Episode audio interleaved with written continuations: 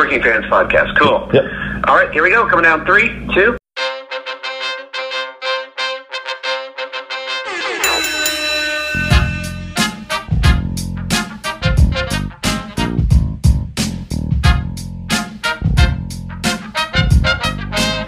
Welcome back for another week of the Working Fans Podcast. This is AJ. I'm the former wrestler. We've got Dave, the ultimate fan, here with us as we do every week. Our producer Joe may likes to make us sound good and makes us look way more professional than we actually are. As always, you can find us on Twitter. That's at Fans Working. Facebook, Working Fans Pod. We've got email where you can reach out to us and please contact us to let us know what you think of the podcast and for any ideas that you might have. That's Working Fans Wrestling Pod at gmail.com. We're on Instagram where you can keep up with us at Working Fans Wrestling underscore pod. And then you can now listen to us on all major platforms, including Anchor.fm. We're on Google Podcasts, Spotify, Breaker, Overcast, Pocket Casts, Radio Public, Apple Podcasts, and you can actually check us out on YouTube. Now, it's important when you go onto the Apple Podcasts and YouTube, hit that subscribe button, give us a rating, let us know what you think so you can help us out and we can continue to do what we love and bring you guys in as fans. Guys, here we are again. It's the Working Fans Podcast. We are about to talk some wrestling. Let's get it on. It's myself, AJ, and as always, the working fan. Days. All right. So, time is recording. We're a couple days out from Halloween, and it got me thinking about Halloween Havoc, one of my favorite old school pay per views. And I was going to ask you about this. I realized this card was headlined by Terry Funk and the Great Muta versus Ric Flair and Sting. And I thought to myself, although those guys are all really great, and I'm sure they tore the house down, it was a tag match. And we don't have a lot of tag main events on major pay per views anymore. No, we don't. And that made me think about enhancement talent and stuff like that too. We don't have a lot of those matches anymore. No, we don't. Did we get spoiled at some point? Yes, we did. Yeah. I believe the Attitude Era, unfortunately, one of the things that they're missing out on right now is the fact that they took away our ability to build acts, to build wrestlers. And one of the ways they did that was by giving us almost every match meaning something and being a main event compared to the old days when we were lucky enough to have some enhancement talent along the way who could make these wrestlers look bigger and better than they actually were. And it gave the wrestlers a chance to work in front of an audience, building them up and getting them ready for when they did have the big match. To me, there's nothing better better than a build, a slow burn. And I don't know if uh, I don't even know if that would translate as well in today's market. You know, this era too that we live in. I don't know if we could talk to like younger fans in particular and go, "Hey, you want to wait four months for this match just to build? Like these guys are not even going to touch each other, and it's going to accumulate in this giant pay per view. But in four months, it's four months coming down the road here. I, I think it could still work. Yeah. I know they have the short attention spans, but I think that if you kept two people away from each other, especially in the WWE, where now you have two very separate, very decisive shows, if you had people bantering back and forth, one from Raw, one from SmackDown, Right. we can't get our hands on each other. These two products are only going to touch so often. You could build a storyline where you could build up enough passion and hatred to make people want to tune into that fight. Sure, sure. Now, can the WWE do that? Absolutely not. You don't have any trust in their booking ability. Not even a bit. Right, right. Yeah, I mean that's what's kind of interesting to me. Another thing I want to talk to you about this week, I'd address this with Joe too. Marko Stunt, nice guy, uses a lot of aerial maneuvers. Cornette rent, went on a horrible rant about this poor kid this week. But uh, you're like me. You like your wrestling a little more legitimate. You're even more than me. Like I'm a fan of like Mysterio and some of the lucha stuff. You're not as big a fan of that. That being said, Marko's not even looking legitimate compared to like a guy with Rey. And that doesn't mean the guy can't work or have a match. But given his size and stature and the style of wrestling you like, what are some of your opinions on that? We're not we're not insulting the person. I want to make that clear. We're not insulting the person. What do you No, think? Marko Stunt has a right to apply his trade, as does every other uh, mini luchador. I think that uh, when his wrestling is not horrible, it's just unbelievable. Right. He gets in there, and almost everything is a Three Stooges fest when he gets into the match because they have to do such ridiculous things to make it believable. And I'm not Martin, like you said, I'm not knocking him as a person. Right. I'm sure he's a very nice kid, and when he gets back to his freshman year, he's going to do wonderful in high school. Now let me ask you that though. Now is that part of his? Is it part of the problem his character? Because Darby Allin's a real small kid too, but because of his character, and I'm not saying he's as small as Marko, but he's certainly smaller than some of the Well, luchadors. well, here's the other problem. Not only are you taking this person who's small, yeah. his tag team partner is small. Well, not compared to him. Jungle Boy is tiny. Yeah. And now you're taking Marko Stunt, who's even smaller, and you're making them into a team. And then you put him next to Luchasaurus, who's a giant, and they look literally like his children. Again, I wanted to bring this up here. Like Darby Allin is a guy who's a little shorter, but you like Darby. Is it part of that his character, the way Darby portrays himself, as opposed to Marko Stunt, who they kind of portray like a child, to a certain Well, point. here's also the thing about Marko Stunt. So far in his matches, he really hasn't been bumping. How many really tremendous bumps have you actually seen him take? People are taking care of them. They're they're not. They're going out of their way not to hurt them. Now, what do they do with Darby Allin? Darby Allin, they beat the living shit out of in every goddamn match. He goes in there, takes a beating for 20 minutes, and then comes back. And the way they've built him up is surviving these beatings. Marko Stunt, they're literally treating like he's a child. So to you, for you, Darby's character, and then and that probably does have a lot to do with the person too, but it, it's portraying him as a tougher individual. It makes you a little more believable. And that's exactly what it is. It's all in how you book someone. Okay. Look, it's perception is reality. We've talked about this on other Sure. shows.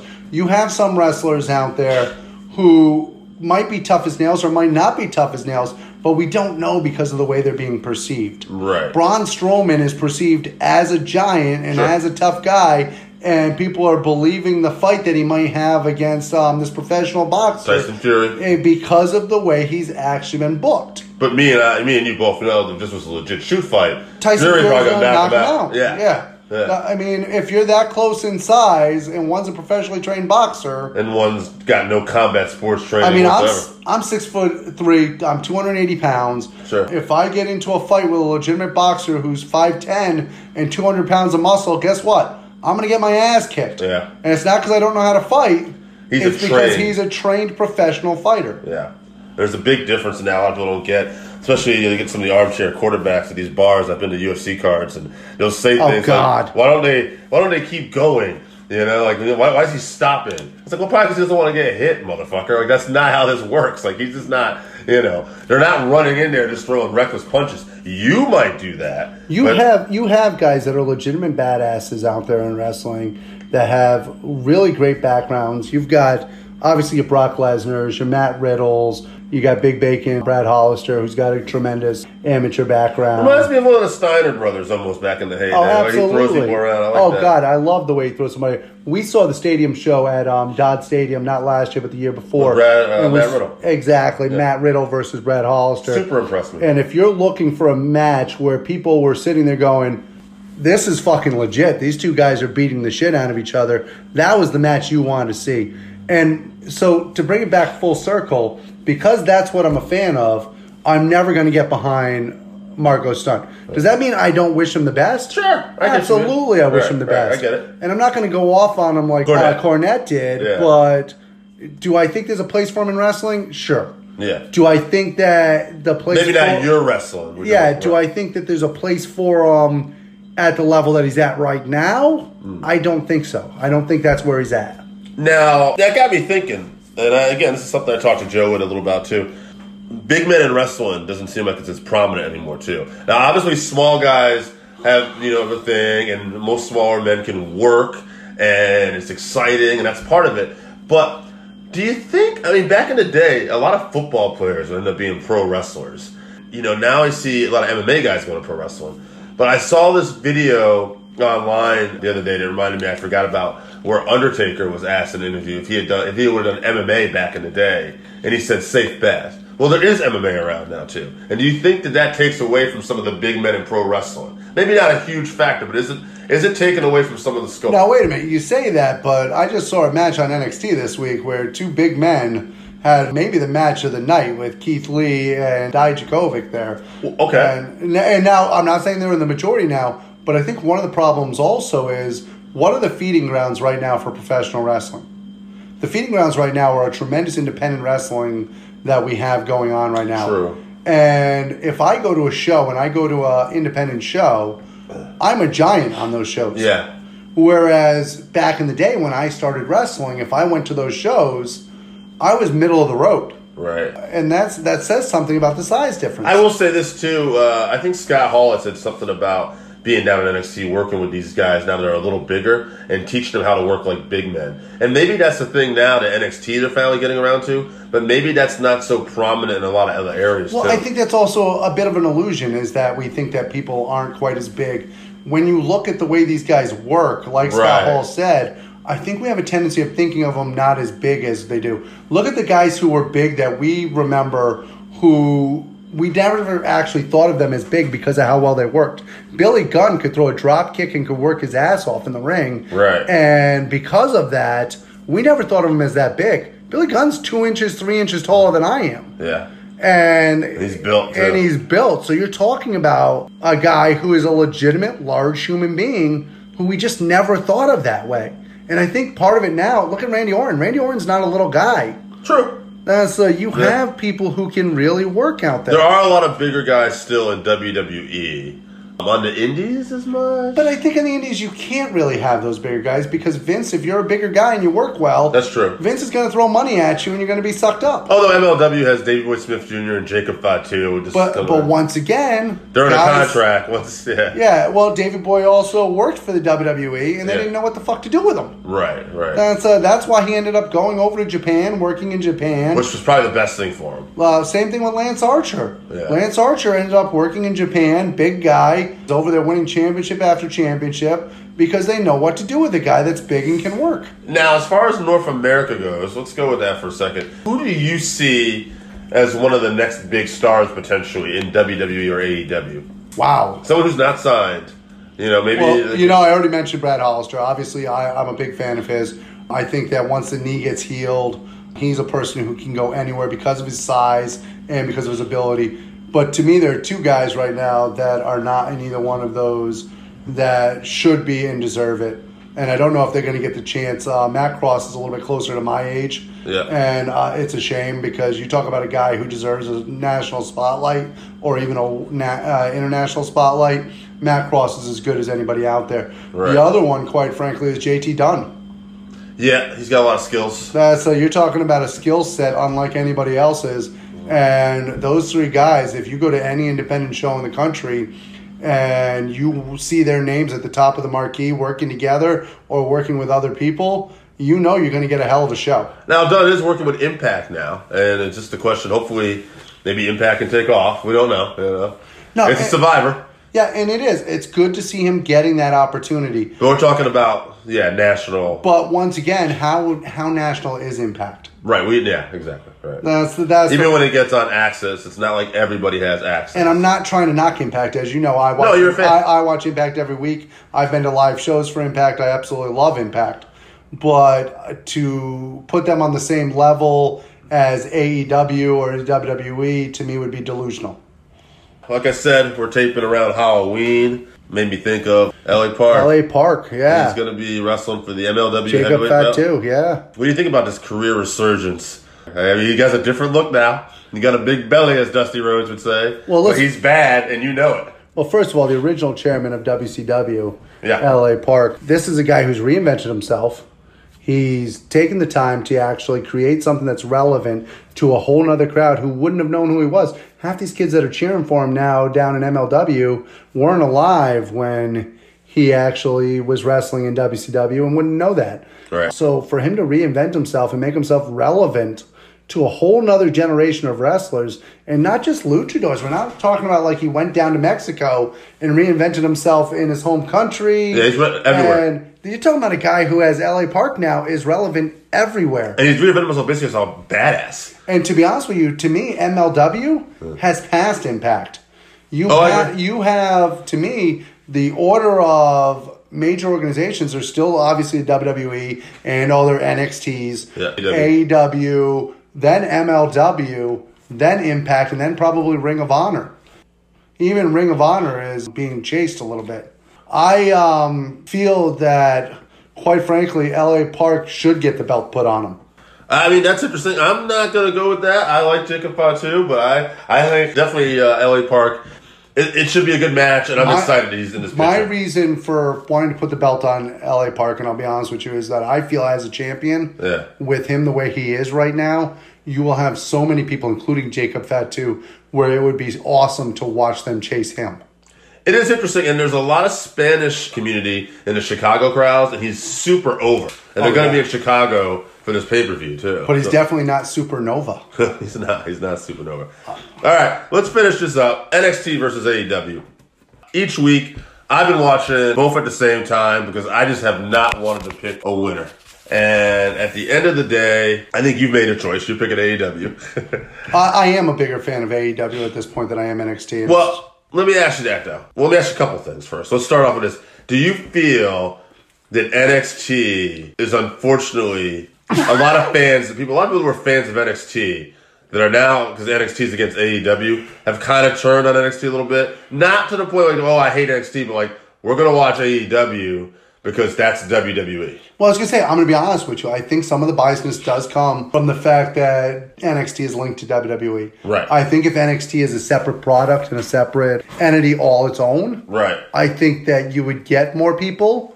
But there's been a drop off on NXT, There has. and to me, I think part of the problem is is that while their main matches are as good as AEW's, that they're lacking some of that in between matches. Well, you know, I'm gonna say I see what you're saying, but I kind of like the way it's to me. It's like NXT's giving me a little more what I want in terms of building up something. Now, there's a few more. There's gonna be an enhancement match here and there. We're not seeing in AEW, but then again, if you're gonna open the show, we both agree maybe enhancement matches aren't a bad thing sometimes, once in a while. No, and it's not. But the difference but is, that does. It's not easy to draw your attention. To be fair, too. But the difference is also NXT, once again, you're talking about storylines that people already had in a time period. Right. Most of the people that are tuning into NXT already have the WWE network. And they are aware of what NXT is, what the storylines have been.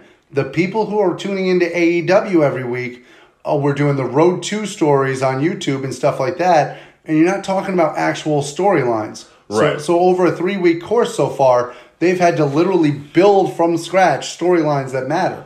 Yeah, I would agree with that. AEW's in a little more position where they have to kind of like they have to play catch up a little bit. Yeah, it's very hard to actually go out there and build up a product without putting on spectacular wrestling. Uh, let, me, let me put it to you like this too. One of the reasons why I've chose kind of lean towards NXT a little bit on a personal note is I kind of feel for them. To me, they're kind of the underdog in this situation. Even though they have a WWE link to them, the WWE isn't the underdog, but NXT is the underdog. All right, hear me out because people have started of that fan base. We're going with AEW. We're not going with NXT because NXT is linked to WWE. Now, if this was AEW versus Raw, I'd pick AEW all day long.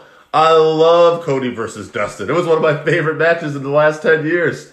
But, man, my boys at NXT, I love them. They've been so good to me. They were my one bright spot. I feel like I'm turning my back on them. Okay, first of all, your one bright spot was 205 Live. Fuck 205. oh, no, you know what? That's not fair. You did enjoy 205 Live. Here's the thing about 205 I, I've been saying this for a while. Them being on NXT now, uh, ha- well, having a cruiserweight match is going to be better, well received. And it has been so far. Fair? Uh, yeah, and I'm hoping with the draft that we see more Buddy Murphy. Although I will say this, I'm pretty sure you wouldn't have put Lio Rush over Drew Gulak if I know. I would never put Lio Rush over anyone. That's the to me, Lio Rush is what's wrong with this business. okay, it's all- okay, okay. So this, now we're going back to the smaller guys. Yeah. no, no, no, no, no. I'm not even knocking him for his size. Yeah. Lio Rush is a great worker, but he, he comes across from everything that I've seen as very me oriented and not about the team. Well, we'll see. You know, he's been away for a while. He's come back, and hopefully, uh, I like to think that what they're doing right now with Bobby and Lana was actually going to be Bobby and Lio actually eating in the restaurant, hanging out. yeah, I'm sure. But when it comes to NXT versus AEW, thus far, I just think AEW has done a great job. A with Jack Swagger or Jack Hager. If Jake. Hager. Although, Hager, sorry. yeah, I mean that's a guy WWE kind of fucked up, and they're kind of like rebuilding. I would say. Oh yeah. Oh no. WWE screwed up tremendously with him. Yeah. Between him and quite frankly Drew um, McIntyre, I think are two of their biggest screw ups in the last ten years. They could have made both of them into monsters. Hell, uh, WWE could have made Drew McIntyre into a monster just within the last year. They still got a shot. He just came back last night. He Yeah, won. but That look good. When But- he first came up and was doing Yeah, what he was doing, agree. they could have made him into a monster heel. And the WWE completely dropped the ball on he that. could have been already in the world title picture. Exactly. Yeah. That's the only bigger screw up I've seen is what they've done with the most talented person on their whole roster, Bray Wyatt. Oh, okay. I thought you were going to say Cesaro actually, but Oh God, don't even get me going on Cesaro. Holy shit! The only reason I don't mention Cesaro is because the WWE I don't even think knows he's under contract anymore. yeah, yeah. Oh my God, you have the Swiss Cyborg, the guy who literally can have a match with a freaking potted plant and make it look good. He's the guy actually I hope goes to NXT. Oh, oh, please send him to NXT. Yeah, yeah, yeah, if yeah. anything, let him and Mike Bennett go so they can go somewhere and actually wrestle. Yeah, yeah. I uh, now I'm just talking about things that piss me off though. if we're gonna if we're gonna do that, oh my god, this is gonna take a while. All right. I think on that note, we're going to wrap this up. Thank you very much as always for tuning in. You can find us on all the major platforms. We're on Apple Podcast. We're on YouTube. Subscribe, hit that button, uh, give us a five star review. We really need it. It makes all the difference in the world. We're just three fans trying to get it done at the end of the day. I wrestled. Dave's always been a fan, and we got producer Joe. And between the three of us, it's a labor of love, and every review really helps us out. So thank you very much for that. Please tune in next week. We'll be back with a whole new podcast. We really appreciate it. Hit us up on Twitter, and thank you very much. All right, everybody, it's the Working Fans Podcast with AJ Strange Brew and the man they call Dave. And today we're back with AJ versus Dave. And I got a good one for you, AJ. Oh my. Your favorites, the lightweights. Who is the better who is the better junior heavyweight of all time? Rey Mysterio or Jushin Thunder Liger? Oh wow. Yeah. so, wow. Wow. I'll let you just kick off. I mean, I got some feedback from some people we'll probably include in here, but let's hear what you got to say. It's a tough one. All right, so both of these guys revolutionary in their styles. Both of them obviously great runs, but I like Jushin Liger better. Yeah, I know you do. I know that's a big surprise. Not a big surprise to me. I, I know you very well. Jushin Liger, both of them, first of all, extremely long careers. Mm-hmm. Rey, I believe, is heading towards the, I want to say the 25, 26 year mark, maybe longer. Mm. Liger, I believe, started in the late 80s. Mm. So I know he re- recently retired, but you're talking about over a 30 year career. To me, Liger was the benchmark. He was the person who made lightweight wrestling interesting again. His matches that he had with Brad Armstrong, Brian Pillman, Tom Zenk early on in the light heavyweight division uh, in WCW, and then he continued to evolve through the years. I mean, I I have a soft spot for him. He basically was a cartoon character come to life. And I think a lot of what Rey Mysterio, even though he came from Mexico, did with pattern some of the cartoon, because he used the Marvel, the Oh, cartoon yeah. characters in his gear. Superhero. I think if you were to ask him who some of his uh, role models were, I'm pretty sure Liger would probably be on that list because he he did have a similar style. I think that Rey Mysterio, because he's been on WT, WWE TV, reached a lot, probably a farther audience. sure. To be honest with you, Liger is literally considered as a god in Japan, and anytime he came to the states and did anything, it was a special occasion. What's your take, Dave? Okay, so I'm leaning towards Mysterio, but here's let me let me give you some background first. First off, before I say raise the legend in Mexico, to come on what you're saying too about Liger being a god in Japan. They have cartoons of him and some other wrestlers too. They have comic books, but Liger is one of those guys that he is just like I I don't want to say Hogan like over there, but he is very big in Japan, an absolute megastar. I would even say that Liger's popularity in Japan, I'm guessing, probably rivals Mysterio's popularity in Mexico, but not by I'm saying like Rey's super popular in Mexico, but that's how popular Liger is in Japan. Yeah, I think he's probably second only right now. Uh, if I had to guess, probably second only to Inoki. I mean, obviously, Mhm. Buddha's in that conversation. Yeah. You have that. For the legendary status, Yeah. I think Liger's probably second only to Inoki, maybe Bono. Mysterio would probably, I mean, I'm thinking of famous wrestlers in Mexico. You got a few though. Del Santo, you know, Perro Aguayo. Even Konnan's probably on that list. Uh, Konnan is huge. Yeah. Huge. You got to remember, he at one time was a soap opera star and Yeah. a wrestler at the same time Yeah. In Mexico. I would say, But, but, but by no means a light heavyweight. no, I would say uh, the thing with Rey is though, is that he was probably a decent star in Japan, probably the equivalent to what Liger was in Mexico. We'll call that a wash.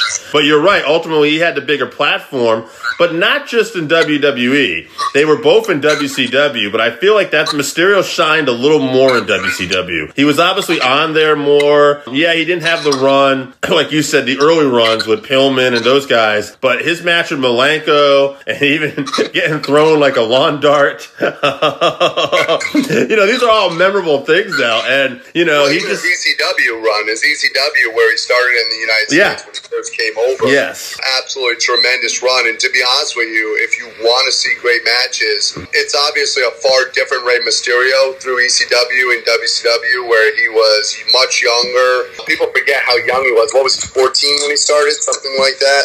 Yeah. Yeah.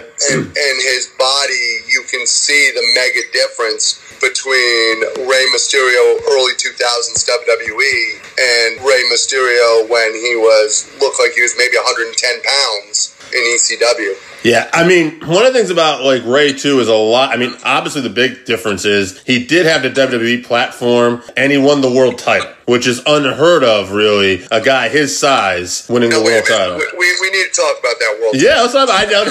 Yeah. Well, actually, he held the world title a couple times, even though one of them was a shorter reign. And I know the reign you want to talk about is that very first one he Do did. you think the first one happens if Eddie Guerrero doesn't pass away? Maybe not, but I mean, boy, they didn't do him any favors even with the booking. It was like the world champion lost almost all the matches. It felt like at that point. But that's but that's what I'm saying is that it's not like they were trying to get him over afterwards or booking mm-hmm. him strong as the world's champion. They literally, I think, hey, we want to reach out to this portion of the crowd who's upset that Eddie Guerrero just passed away. How can we make them happy? Let's put the belt on Rey Mysterio. Well, I'll tell you what, though, there's still something there. You know, Vince wouldn't just do that anyway. You know what I mean? Like no, he's yeah. no, no, no. And yeah. I'm not saying he's not a draw. I'm not saying Yeah. Well, it, it, his believability is just not that of a world's champion. See now, that's what's interesting is this is where I think the little bit of the biasness comes in here because that's that's been your problem, Rey, for you. I years. wouldn't have put the world title on Liger either. No, I know you wouldn't. uh, I'm not saying you're wrong, but it's just funny because that's one of the things about I've heard from a lot of wrestlers. I want to say like Edge, Batista, and everybody have talked about is that Rey, even despite his size, because of the stories he tells in the ring, actually becomes off believable. I think you would disagree with that still because you've I always saw him, saw him as a small child and you don't like short Oh, people. No, for me, in order in order for Rey Mysterio to be believable in the ring, they basically had to turn it into a Three Stooges movie of accidents where the person eventually trips, falls on the ropes, and gets kicked in the face. Now, to be fair, too, for the audience doesn't know, AJ would have the same believability problem with Liger if Liger was beating bigger men oh, all the time. Yes. Absolutely. Yes. If you put Liger in there with the Big Show and are trying to convince me that he's going to beat the Big Show, I'm sorry, it's going to be hard. now, when Rey Mysterio was wrestling against the Olympic gold medalist Kurt Angle. How the hell am I supposed to believe that? Much like last week, so we reached out to the people. And uh, obviously, like we do every week, this one was uh, not really close, but we everybody pretty much went with Mysterio. However, this was a lot more that. much, much more uh, people didn't want to pick between these two. Now, there was one guy who picked Liger, and he was our star of the show last week, Mr. Scott from Voluntown. And I'm going to include a little bit of his stuff. He went so long, I'm not going to include everything. But he did pick Liger, and I just want to include the first part of this. I this is how people feel about Liger and Ray. I just want to start by saying that I still hate you for making me choose between these all-time greats. but I'll give you the short version. This was not a short version. He went with Liger because he said that the man's in ring got started when I could barely old enough to know what thunder was. He created a shooting star press. Even he created a shooting star press, even though Brock Lesnar perfected the move by landing directly on top of his head for maximum damage. I never saw Liger pull that one off. He evolved from being an innovative high flyer into a mel- more well-rounded grappler and storyteller. And we forgot to mention this after he had a brain tumor surgery. Yeah. Yeah, and Scott uh, also lets us know. He said, "You know what I would do after having brain tumor removed? Probably not continue to work a sport where I might take shots in the head. Maybe it was best he didn't try that Brock Lesnar shooting star press." He also even had the balls to step in as a replacement to fight Minoru Suzuki in a legit shoot fight, Pancrase. And he said it didn't go well for him, but I don't think I'd be crazy enough to fight Minoru Suzuki on life support. so I'd love to see Rey Mysterio do that. I don't think Rey's gonna do that either.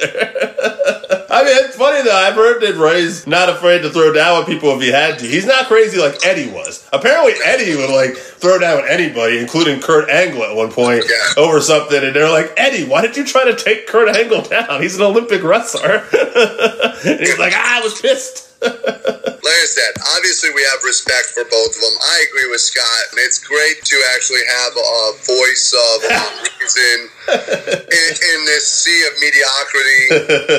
At the end, most of us just felt that Rey ended up transcending what a cruiserweight was. That he ended up being the face of the cruiserweight and the light heavyweight He did, but this debate was who was the better um, light heavyweight wrestler. I, would, I guess depends I define great. I should have been a little more specific. I see what you're doing here. All right. Well, at the end of the day, I mean, look, I'll, I'll put Rey and Liger skills right up on each other all the time. Both great high flyers, technical wrestlers. Yes. Both can get it done on the mat. Yeah. I mean, at the end of the day, Dave, at the end of the day, I agree with you. That, you Rey was the biggest star. Yeah. One A and one B. No Yeah. matter which one you pick in this discussion, if you're talking about great light heavyweights of all time, I mean, we can have a discussion as to who transcended it. The original light heavyweight for me, who transcended wrestling, is Danny Hodge. the Dynamite Kid.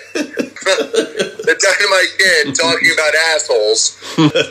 That's from a prior episode. you had Tiger Mask. Then obviously you had Eddie and Benoit Mm. before Benoit got juiced to the gills, where they wrestled as the Pegasus Kid and as what was it, Black Cat? Is that what Eddie Yeah. Guerrero wrestled as? Yes. And then to see, so obviously it transcended through the years. But when you talk about light heavyweights and you talk about the two greatest of all time, and you're not talking about Brad Armstrong, then you gotta talk about no one talks about Brad Armstrong. they should. He's great. He's great. He is great. And, and when you listen to any wrestler oh, from Oh, yeah. that time period talk about who the great wrestlers are, almost everybody mentions Brad Armstrong. Sure. Arn Anderson does. However, when you talk about Liger and you talk about Rey Mysterio, my preference obviously is Liger. Scott's preference is Liger. The rest of you ninnies picked uh, Rey Mysterio. But it, but it's one A and one B, and you can't lose with either one. All right, everybody. That's going to be it for the Working Fans podcast. We're out. Hold on a second. Yeah. This is Dave and AJ for the Working Fans podcast. I'm going to talk a little wrestling with you guys. AJ, how you doing? Good man. I'm looking forward to another week of uh, wrestling here. Yeah, there was some good stuff this week. You know, we're, we're talking right now, recording the day after the Wednesday Night Wars. And I gotta say, quote, I believe it was Bryan Alvarez, I heard this. NXT has become the work rate show for me, whereas AEW is sports entertainment. It's good sports entertainment, but, and it's definitely better than anything Raw and SmackDown are doing in terms of sports entertainment. Although those shows are getting, some of those shows are getting better sometimes as well. But NXT has truly been an alternative for me. It's been more wrestling based, and the stuff that happened last night, where Keith Lee, especially at the end, where uh, there was a six man, and you know he did Balor got involved, and at the end of it, Lee still managed to triumph. He just looked like a bigger star to me. It was just chaos, and scores the win for him and Ciampa and Dijak, and now we're looking at. Lee versus Ciampa versus Balor with the it's called. It's just like it's a really good wrestling show. Not only that, but you had a great brawl between Kay Lee Ray and Mia Yim. Yeah, and Mia Yim. So you're talking about another great fight there where they literally fought all around the building. Then you have the surprise match of Grimes versus Kushida. Yeah, surprise. It's kind of funny because I ended up watching the rest of that this morning. I had work going on, and I saw a text from you that said Kushida versus Grimes. And I was like, all right, cool. And then I get to that segment and I see Raul Mendoza coming out. And I'm like, hey, wait a minute. In literally within seconds, you just see Grimes jump out of nowhere and plants his feet on Mendoza. And I'm like, well, all right. I guess that didn't last long. What you guys don't realize here is that there was a moment where Dave's sitting there thinking, did AJ really think that Mendoza was Grimes? I just thought he ruined this Raul Mendoza moment for me. I was so excited to see Raul Mendoza versus Kushida. But- But, Grimes will do too. But just from the beginning of the card till the end, it was great wrestling all around once again in NXT. Now, in fairness to NXT, this is what they've been since they started. Yes, they have. Even when they were just the one hour block on the WWE network, network where you can, which you can still get for nine ninety nine each month, and watch all of their pay per views, free plug. There you go. It was about the wrestling, and the fact that they haven't changed who they are, and that they're sticking with that is the reason why they're getting over the way they are. I would agree. And, you know, honestly, I think if anything, to me, in terms of a wrestling product, their show just feels like a faster, hotter paced show since they've gone two hours.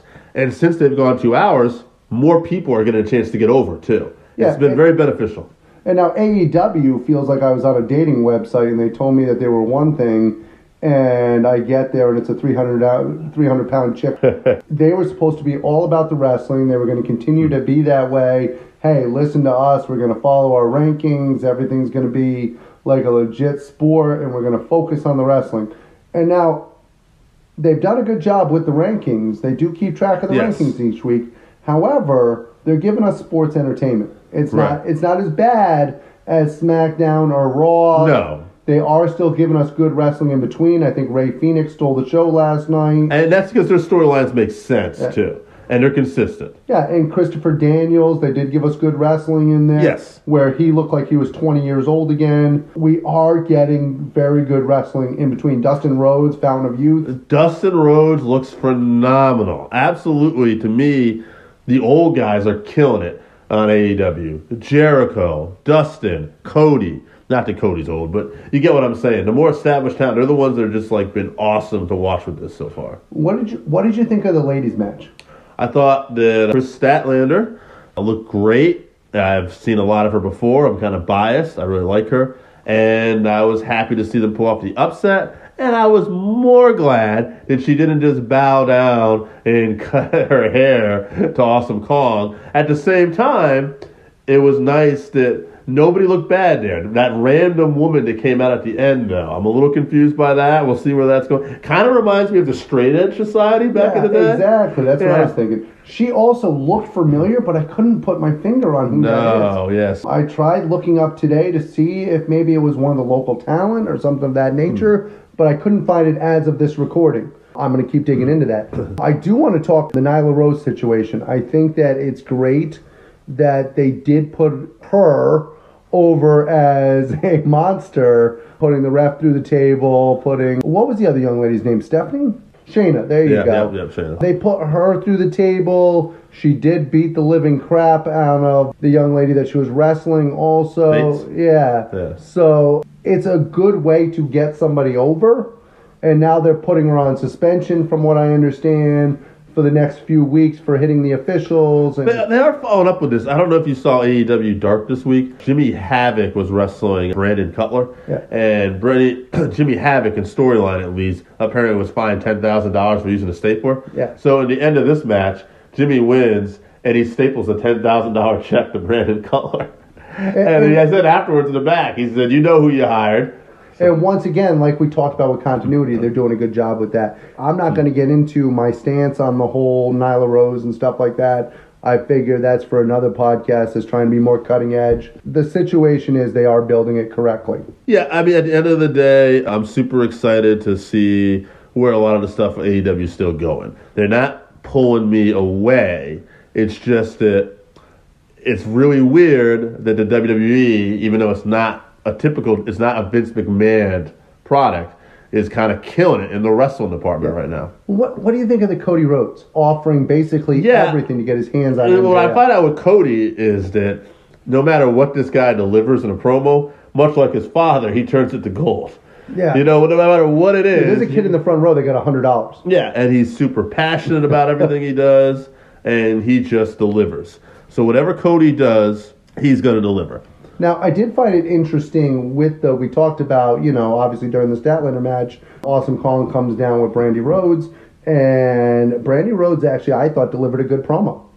I thought her talking about the Nightmare um, Association and how there's different branches of it, and how she's the dark side of the branch, where she's going in there and actually doing things off to the side that nobody talks about, but they don't mind it being done. It's kind of an interesting thing because if at some point Cody does let his dark side out and go heel and do whatever, mm-hmm. then they come back around together. And right now they're just, you know, kind of doing their own thing. Right. They set the groundwork for that potentially to happen if they want. Exactly. I don't think it's a bad storyline. I think it's something that could work. Is it my favorite storyline? Absolutely not. I think the hair thing is very ridiculous, but overall, I thought Brandi did a good job with that. Yeah. AEW too. We do have to get, understand too. They're still a very young company. Yeah. You know, so that's the part of the thing. Well, I think that's something we forget. We forget that NXT, while it's new to cable, has had years mm-hmm. to actually build up. And they have a very, very smart and long-term television brand Well, behind they're also them. not traveling, so you're talking about every hmm. week, Right. even though it's only 5,000 seating or whatever it is seating, you're talking about having the same crowd there every week, passionate, cheering for every storyline. Sometimes they almost take over the show with their cheering and stuff of that nature. What I'm interested to see now, though, is now that they've kind of built NXT up as this third brand, will we see more representation of NXT on some of these other pay-per-views, though? Like, not maybe maybe like a match. Now, I'm not expecting necessarily to see him at the TLC pay-per-view, although I don't know what the hell we're going to see at the TLC pay-per-view, by the way, because they haven't announced a single match for that yet, and I think it's in a week or two. But what I'm curious about is, will we see NXT representation at the Royal Rumble? You know, they're doing a Worlds Collide event too. Like, how's this going to work out? And what I think is, if you're building NXT as a third brand, could the winner of the Royal Rumble challenge for the NXT heavyweight title as well? I, I think that's definitely not an option. What if Ciampa goes and wins the Royal Rumble? Right. is at that point we know Ciampa wants to stay in NXT that he has, doesn't have interest in going to SmackDown or Raw. But let's say Ciampa wins the Royal Rumble. At that point, can he go after say Bray Wyatt? Mm. Right. So I think it's going to be a mixture of NXT because that's when they bring the brands in together. Survivor Series and Royal Rumble and WrestleMania obviously are the three times during the year that they bring the brands together. Royal Rumble, I think you're going to see a mixture in there. Is that when we're going to see Keith Lee finally really shine? right. I I could mean, see. Keith Lee would be a beast in the Royal Rumble. I could definitely see Lee winning the Royal Rumble and maybe challenging Bray Wyatt or something for the belt. Or Brock Lesnar. How about Brock Lesnar, Keith Lee? Oh, that would be a nice dream match. You're talking about somebody who can legitimately have the size. I mean, at 6'2", 320 pounds, he's a legitimately large guy. Actually, that would be a lot better than the potential match I heard about. The potential matches I've heard about for Brock would be, and this isn't the worst one, a third match. Well, not really a third match, but uh, you know, counting their shoot fight with Cain Velasquez, Yeah. and the other one apparently that's been talked about is Brock and Tyson Fury having a match, Oh, which I could not see that going well. that No might be the worst possible match ever. Yeah, that can't be good. So I would hope. I mean, if we can get somebody like Keith Lee against Brock, that would be a much better. Well, not only that, but in the Rumble itself, another chance for a matchup between Braun Strowman and Keith Lee. Sure. And I, like I said, I think that it's definitely going to be great to see what representation. They're still doing takeovers, so maybe it's not a complete switch over where you're going to have NXT and all you know the main pay per view brands, but maybe with the big four at least. You know, Royal Rumble, WrestleMania, Survivor Series, and maybe something to consider is when we get to the draft next year. Actually mixing up a lot of the talents, but sending some talent to NXT, but then sending some talent up. You know, maybe kind of mixing it more. And now, last night, they made mention for the first time of the Worlds Collide pay per view. Yeah. Which, by the way, one of the ones that the WWE trademarked again and refreshed the trademark Yes. after um, not being used for so long for WCW. But if I'm starting off that and I want to make a big push for the Worlds Collide pay per view, and am I am I sending a forgotten uh, Cassius Ohno to Right, right. again. I, I, I think we can do a little bit better, and if there's any one flaw from last night, maybe we can do a little bit better on who we send over to uh, Hmm. make that work. And it's not that they had a bad match; it's just it's literally the same match we've seen every time now. Yeah, that was the one thing too. I don't like they put picked Riddle again. Exactly. Like what good was going to come of that? I thought. Like I was like I didn't want to see Riddle lose, but I thought it would have been nice to see Cassius maybe. if you're going to have worlds collide and you Right. have somebody invading, Hmm. you typically want to have them make a good appearance Right, right. and attack somebody and beat somebody down. Yeah, I would agree with that. That's one thing where I thought NXT uh, missed the boat on. I mean, they've already had Imperium, so I guess that might have been the logic. But I would say it brought him back. But Imperium came in with no mention of worlds collide. Right. Imperium was just coming in and actually going where they wanted to go with uh, UK NXT Championship. This, they literally had him interviewed right beforehand and said, I'm here and Worlds Collide's coming. Let me give you a little preview. and half the audience went, "Oh yeah, Cassius Ohno is on UK Right, right, right, now." right. He said he revitalized his career, but I don't know. That's, Uh, I- no, no, it's oh, a good show. No. I don't know if people are watching it, but it's a good show. First of all, I think we can agree that at one point Chris Hero was a megastar on the independents. Even his first trip through the developmental with the WWE. But when Chris Hero first started wrestling, he wasn't a 300 pound fat guy. right, right, right. right. And I'm not knocking his work rate. He still works well, but he, he's not exactly spending the time in the gym, is he? No, no, definitely not. Good segue. Speaking of guys spending a lot of time in the gym, Mr. John Hennigan, Mr. John Morrison, Mr. Johnny Everything. He's on his way back. Yeah, Mr. Johnny backstage. Johnny backstage. Yeah. Where do you think he's going? What do you think's going on? Well, he could show up anywhere. He really. could, right? Yeah. I mean, tell me, he wouldn't be a great fit in NXT. I'd love. That's where I'd like Johnny to see him go. NXT. I'd love to see. Would we have a battle of the Johnny NXTs?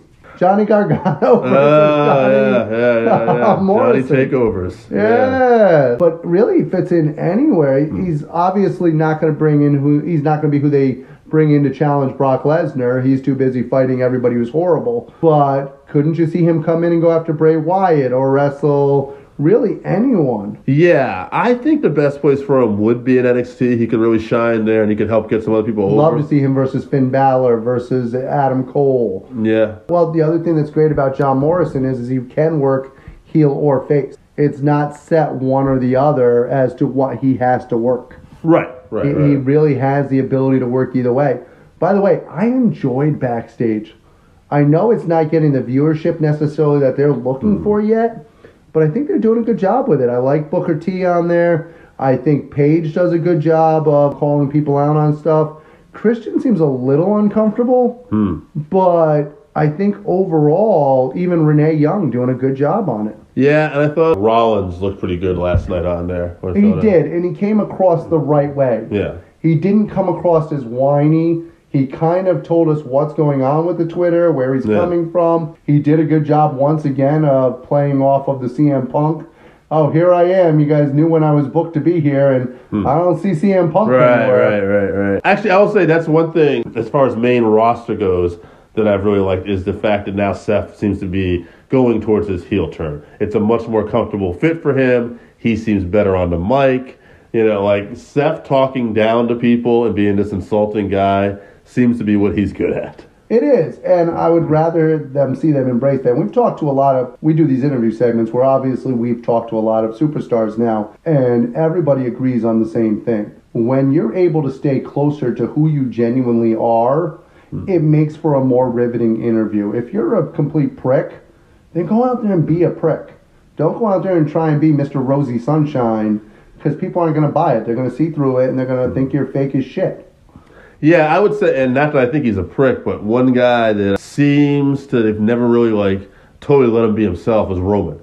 Yeah. You know, like Roman, and I hate to say it, but like almost like when he got the cancer, that's when they let him be himself, Yeah. and he was the everyman. And then when he came back at first, they let him be himself. But even now, it's They're like they pulling him away they're again. pulling away again. Yeah, I like the fact that every once in a while you see him make a smart ass comment, right. and he's hilarious when he makes those little smart, ass comments. Right. Like Jericho had talked about this on a podcast before. Said something about where Roman Reigns is a cool guy, and a lot of the stuff that they have him do is stuff that he would never do. Yeah, so and, and I think the fans see through that, kind of like Cena. I think that uh, did you watch um, Total Divas at all? No, absolutely not. Okay, so when you watch Total, Total Divas uh. and you see the way John Cena actually acted mm. towards Nikki Bella and how much of a control freak he is in his life, of how mm. much he needs it to be literally okay, I'm going from point A to point B to point C, everything's planned out, boom, boom, boom, boom, boom. I think that gave a little insight as to what John Cena's real personality is. And I'm not saying that Total Divas isn't fixed. I'm sure, you know, as you know, I believe everything's fixed. Right, right, right. So, but I think to a point, John Cena needs everything to be A, B, C, D. I'm in control of everything. Hmm. And I think that one of the things that rubbed fans the wrong way was him doing this. And it's not that he's not a nicer guy, but him trying to always be that super nice guy right. was what the fans saw through. And, and I think when you let Cena actually be a little bit of a prick, also was when he had much better charisma with the fans. Sure. Yeah, and We saw that Cena, with The Rock. Cena off the cuff has always been a better interview too. Than The interviews to, with The Rock. Yeah, when he uh, yeah. actually was able to say some things that were dickhead things to say, quite frankly, he was far more entertaining Yeah, than coming out and it's almost like Mick Foley. Mick Foley, towards the end of his career, came out and all of a sudden it's good to be here in St. Louis. right, right. Whereas early on in his career, when he came out and was just bloodthirsty and saying whatever he thought and was feeling it, those interviews are some of the best interviews ever. No, Mick is one of the best promos of all time. Early Mick Foley, yeah. Yeah. And, and John, yeah, there's definitely times too. Even like I remember he had the feud going with Randy Orton, and they were in Seattle, and it was supposed to be the unification of the belts, the SmackDown, and the fans had started popping for Daniel Bryan and basically taking over the segment. John went over and pulled Daniel Bryan. You can see it wasn't planned, and he said, you know, he asked, he said. Uh, any of your parents superstar, mother or father? And he said, nope. and, and he basically wanted to think about how, you know, it's more impressive. This guy isn't a third generation superstar. And he cut this great promo about he'll give him a title shot because he deserves it. And it just, the whole thing, when John goes off the script, much better. Much better. And, and once again, to go back and bring this back or to backstage, I know um, CM Punk is going to be back on backstage next week, which of course Rollins reacted with, yeah, of course he's going to be here next week when I'm not here. but the thing about CM Punk and what made him connect, or what made Daniel Bryan connect with the audience, was them being real to themselves. Hmm. When CM Punk came out and said those things on WWE TV about the glass ceiling, about the pipe bombs, about not being given a chance, those were things that connected because they were things that were really going on, or he at least perceived them to be really going on. Same thing with Daniel Bryan. Daniel Bryan felt like he was held down because of his size, because of his look, hmm. because of these are legitimate things that he felt were happening. So when he got to speak on that, it was passionate. It wasn't somebody handing him a script going, all right, this week, Bobby and Rusev, you guys are fighting over Rusev's wife. Go get him.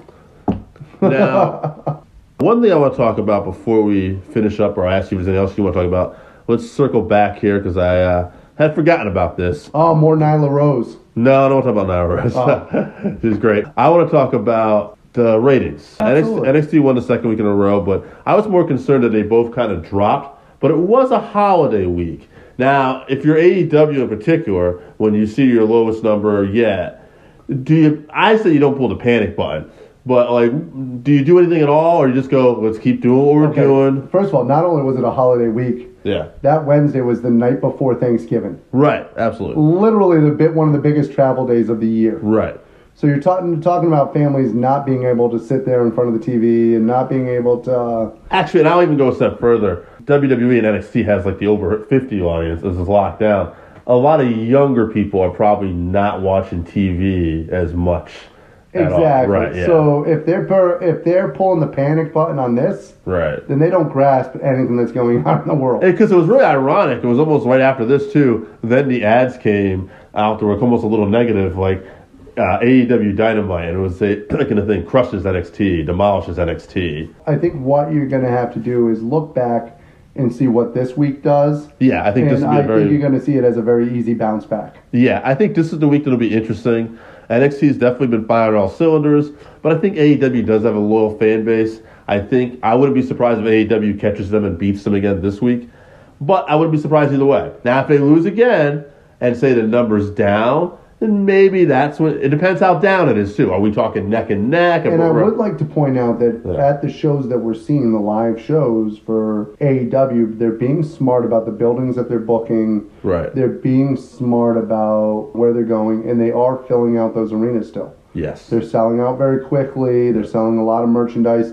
I've over the last couple of weeks, believe it or not, in Connecticut, have seen merchandise on people randomly for AEW, hmm.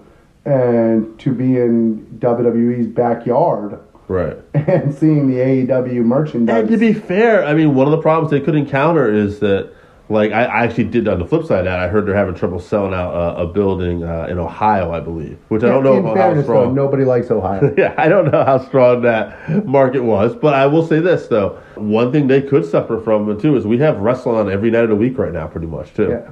So, Well, it also depends on where it is in Ohio. There are certain areas of Ohio that are hotbeds. Cincinnati and Cleveland are both hotbeds yes, yes, yes. Is Akron, Ohio, a hotbed? I have to take a look. I don't know. First of all, who wants to live in Akron? That- That's a good point. I can tell you, I've traveled through Akron. it's the only town I've ever been in where they have more strip clubs than um, libraries. You know, on that note, now that we buried Ohio, is there, uh, at least Akron, Ohio, is there anything you want to add this week? Well, Ohio, by the way, is the home of Ulysses S. Grant, the birthplace of Ulysses S. Grant. Okay. So there was a president born there. So now that we buried it and educated you about it, is there anything else you want to add left? Um, the Wright brothers also right. started. No, I'm sorry. to me, it's just guys, get out there, continue to support your local independent wrestling. We, as a podcast, we're going to start doing something new over the next few weeks, maybe next couple months. We want to in start the works. Yeah, we want to start getting out to the live independent shows. So if you're fans of us and you have an independent wrestling um, promotion that you're a fan of and that you really want us to check out, I want you to do me a favor. I want you to reach out to us on Twitter, reach out to us on the Facebook, reach out to us on Instagram, Email. email us. Let us know what your favorite independent wrestling group in the Northeast preferably is. Yes. And we're going to go and we're going to check out some of those shows. And also, if you have wrestlers on those shows that you really, truly would like us to interview, Let us please know. let us know and we'll reach out to them and we're going to try and set up those interviews for you. Yes, and if it is in the Northeast, we will definitely try to make it. For those couple people that maybe watch us in Taiwan, or Yeah. we're probably not going to get don't there get right me away. wrong, we appreciate our loyal listener out there in New Zealand, Canada, Taiwan. Whoever you are, we we appreciate it. We appreciate Yeah, it. wherever you are, we appreciate you. I mean, I don't agree with you. Usually you add stupid comments in. But no, I'm kidding. I'm kidding. Also, get a hold of us for our 531s. Let us know your top five on things. And maybe we can create a 531 specifically for you. Let us know a topic and we'll debate it. All right. All right, that'll be it. Thank you as always. This is Dave the Fan and AJ. We're out. All right, everybody, it's the Working Fans Podcast. We got Dave and we got AJ here. We got some subjects for you to discuss. Joe gave me a list of things he wanted to discuss this week. I'm going to start off with the co-presidents leaving WWE and the stock dropping. I want to add to this, too. There's also about to be less house shows. People are not predicting that the revenue coming in is going to be, I mean, obviously they got the Fox deal coming in for money. But there's a rumor too that the network subscriptions might have dropped. And one of the things being talked about and discussed, and I want to add to this too, is that NXT is now on USA. And there's a theory, and I can kind of see it now with NXT on USA. People who used to just watch NXT on the network are now no longer getting the network for that reason. And I do know someone who actually stopped having the network because he can just watch NXT on USA Network now. Yeah, I don't watch anything else on the network. Don't get me wrong, I enjoy watching some of the old wrestling, but I can watch that on YouTube just as easily as I can watch it on the network. Right. And why pay nine ninety nine mm, nine yeah nine ninety nine a month if I can watch it for free on YouTube? Yeah, what do you watch? Basically, any big show that might interest you and Royal Rumble. Yeah, Royal Rumble, NXT UK, but the big one that we watched every week was NXT. And they kept talking about adding these other tiers in where they were going to add other content, but thus far the WWE hasn't really added any other content. If they were to go out and add some of that other stuff, like I know they added some Mid South and stuff of that nature, but if they went deep into those um, libraries to stuff that you can't find on YouTube, then absolutely they would draw me back in. But as of right now, is Adding, like promotions like Evolve as part of the tier would help too. exactly. But right now they've done nothing to really drive up the business. And would you say the stock dropping is probably coincide with the co-presidents being fired as well? I think it does. I think anytime you have an upheaval like that, especially nobody's really sure exactly what happened. Right. They're not sure why the plan happened. It's not like they had replacements ready to go where they were like, whoa, we're bringing in so and so from this big place and they're going to fill the void of Barrios and Wilson. No, it looks like they just all of a sudden said, you know what? We don't need these schmucks. Yeah, and to me it looks like there's a lot of cost-saving measures that are about to happen here. And how much of it has to do with the XFL? That's very interesting. Which, okay, we'll segue to that then, because one of the things Joe wanted to talk about is the Super Bowl today and the XFL starts soon. You're more of a sports authority. I will say this about the Super Bowl today, real quick side note, as it personally relates to me. Rolls and, you know, in the bread business, this side of the country we're on, are going to be down this year for me because this is the first year in a long time that the New England Patriots aren't in the Super Bowl. Now, Well- well, I'm not the biggest Patriots fan, but they do mean good business when they're in the Super Bowl Here's a little. West Coast rivalry, no. I'm on the opposite end of that. Believe it or not, in the restaurant business, the Super Bowl when the Patriots are in it actually hurts us. I believe that. The reason why is because people actually are doing more at home. More, more of the grilling, more of the stuff that would bring you business Right. is done when the Patriots are actually in the Super Bowl and they don't go out as much to eat. 100%. I had the discussion this week. I said to someone, I said, you're probably going to hear people say something like, you want to have a Super Bowl party? Ah, your team's not in it. Let's just go out. Exactly. And as much as New Englanders and people in this area claim to be sports fans, they're not really sports fans. They're fans of their teams. It's the same thing when it comes to the Red Sox and the Yankees in baseball. People will go, Oh, I'm a baseball fan. And then they say that they're a Red Sox Yankees fan. And at that moment, I know they probably don't watch any other baseball other than their team. And it's kind of a sad thing in this area. Before you go on a rant, a sports fan, do you think about the XFL coming up? I think the XFL looks interesting. I mean, they're doing something where similar to the football leagues that use in the World Football League over there in Europe. They're actually keeping a pool of players that are going to be practicing year round down in Dallas, Texas, and all of the teams will actually be able to draw from this pool when they have injured players or whether they need to fill a spot. So that, that's kind of an interesting facet. There's only so much information out there so far about the XFL, so I can't really go into rules or any kind of teamwork. I know there's going to be a St. Louis team, so I'm going to go for that team in the XFL. As it coincides with wrestling, I think it's going to completely take away from the WWE. I think that they're investing money into that that I know is supposed to be Vince's money going towards it, but I think they are drawing money from the WWE to go towards it, and I think that that's one of the reasons why they made the budgetary cuts that they made.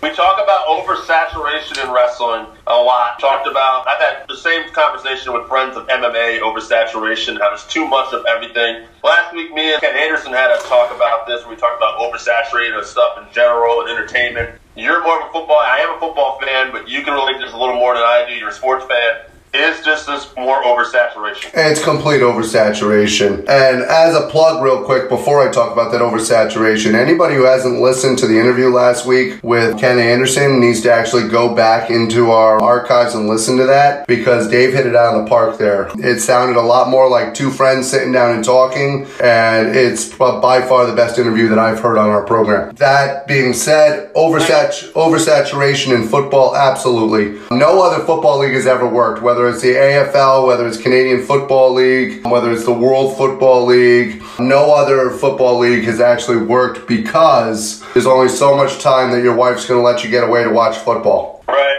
Yeah, I mean, it's, I think it's one of the great things about football is that you get basically, you know, 17 weeks a year, and then they go into playoffs, and then you got to wait. And I think there's not enough of that wait anymore. And I don't know. I mean, don't get me wrong. I wish them the best of luck. I hope they can make it different and make it succeed. But the first thing I think of, like almost anything nowadays, is oversaturation. I mean, the good news for me is I'm a Jets fan, so I get plenty of waiting time. All right, switching gears, another thing Joe wanted to talk about is the company Beyond Wrestling. Joe's more familiar with these guys. I've seen a few shows live. I know AJ wants to get out there. He's a busy guy.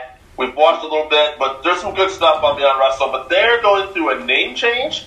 They're going to be Beyond Championship Wrestling, and they're adding a heavyweight title. Now, the thing about this, AJ, which you might not know, is they've never had belts on the show. One of the big things about them is they just try to do a lot of dream independent matches, which separates them and makes them kind of different. They try to put on a real quality show with a lot of different things comedy, hardcore, great technical wrestling. So I, I guess the argument might be that, you know, by t- putting a title on there, that maybe they're getting away from who they are. But to me, as a purist, one of the things, and I think we're going to agree on this, is like I like there being a world champion in a promotion. You don't have to have a ton of titles, but having that one belt, the world championship, I, I think it's pretty special. All right, so I'm torn on this. One thing is, you know, I, I agree with you in the sense that every uh, place does need a championship, every organization needs a championship. However, the name itself, Beyond Championship Wrestling, doesn't that sound like they're saying that they're beyond needing championships? Which kind of hints to almost like what they've been doing in the past. That's what I'm saying. So they're kind of contradicting themselves in their name by putting it in that order. I, I'm not. The side is, I could say you're putting a little too much thought into that, but I, I see where you're going. I No, no. Agree, but I can see that. But but my reason for putting the thought into that is because I'm pro for the championship. I don't think they need the name change. Yeah, fair enough. I, I would agree with that. I, I, why change the name? I, I don't know. I, I'd have to look into it. Maybe this is where Joe would be able to add a little something here. But to me, off the top of my head, they have a real established identity as Beyond Wrestling.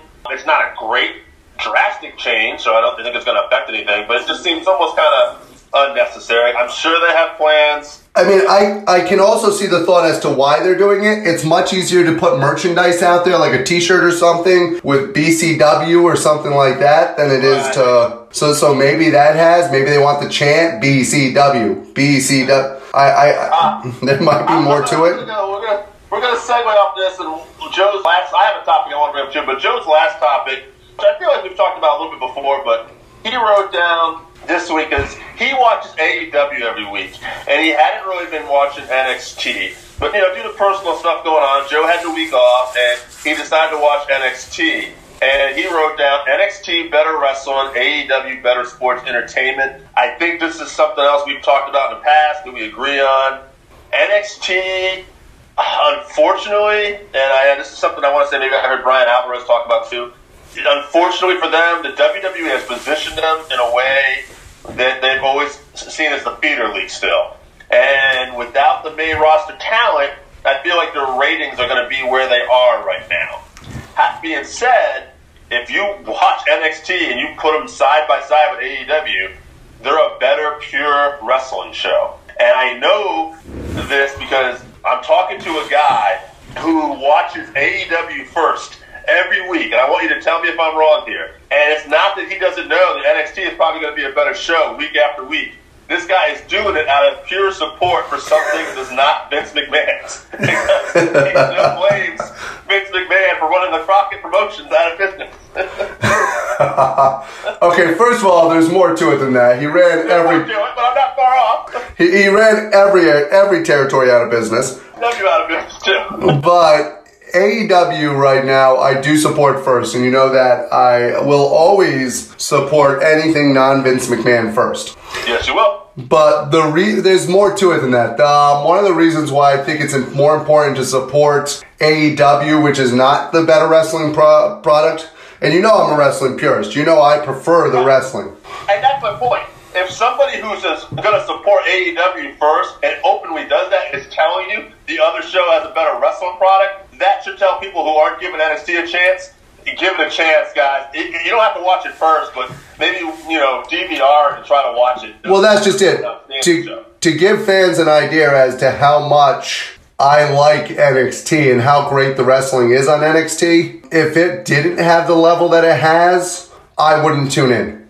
No, you're definitely making an effort that uh, is hard for you at this point in your life, and you do that because you like what they're doing, especially with the women wrestling, and they by far have the best women wrestling on any show right now. To give you an idea as to how much I support Wednesday Night Wrestling, my schedule typically on Wednesdays is to get home after 12 hours of work, I drive about an hour home, hmm. and then I watch AEW, and then I still stay up and watch NXT before going to sleep.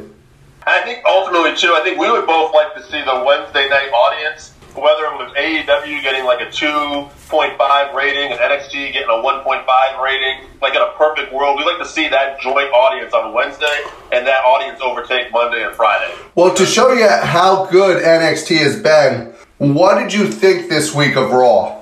I like the closing angle with Edge and Orton. I thought that was phenomenal. Yep, and everybody agrees with that. Yeah. But what did you think of the show? I thought it was kind of just there. I mean, there wasn't anything that really stuck out. I didn't hate anything this week, you know, but there was nothing like really to like. But you came off of you came off of, and I think we we agreed on this last Yes. week. You came off of a very good Royal Rumble, Right. a Royal Rumble that for, that did not disappoint. Nope. Pe- people enjoyed it. It was very exciting. So we come off of that Royal Rumble. We have an opportunity to build momentum we got a very average show. And we got average at best. And I don't think that we would even remember it as average if it wasn't for the closing angle. Right, right. Yeah, no, it's fair. You know, whereas Wednesday NXT had the Dusty Classic Finals, Dunne in Riddle. You know, I, I'll say this honestly. Wednesday Night Wrestling this week from AEW NXT, I would not say it was one of the better shows that either company had. That being said, it was still better than anything else we watched all week. Yeah, Even and- off weeks, they're still putting on really good shows. Exactly. And still, the chemistry, I wanted to mention real quick the chemistry with Dunne and Riddle, absolutely off the charts. Yeah, they're phenomenal. Riddle plays the absolute badass but silly guy so well off of Dunne's straight laced, um, to the point guy.